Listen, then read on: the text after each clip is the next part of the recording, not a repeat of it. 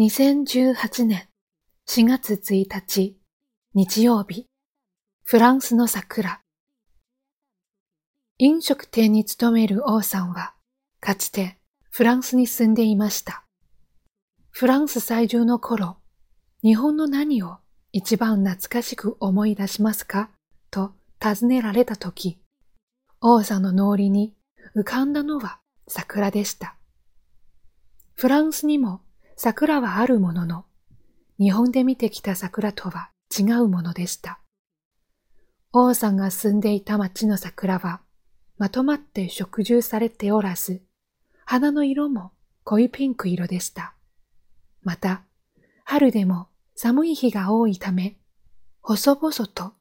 長く咲いていました。一方、日本の桜は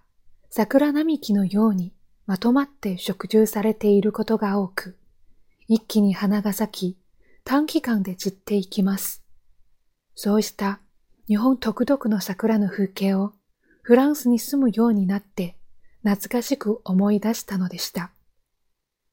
物事には離れてわかる良さがあります。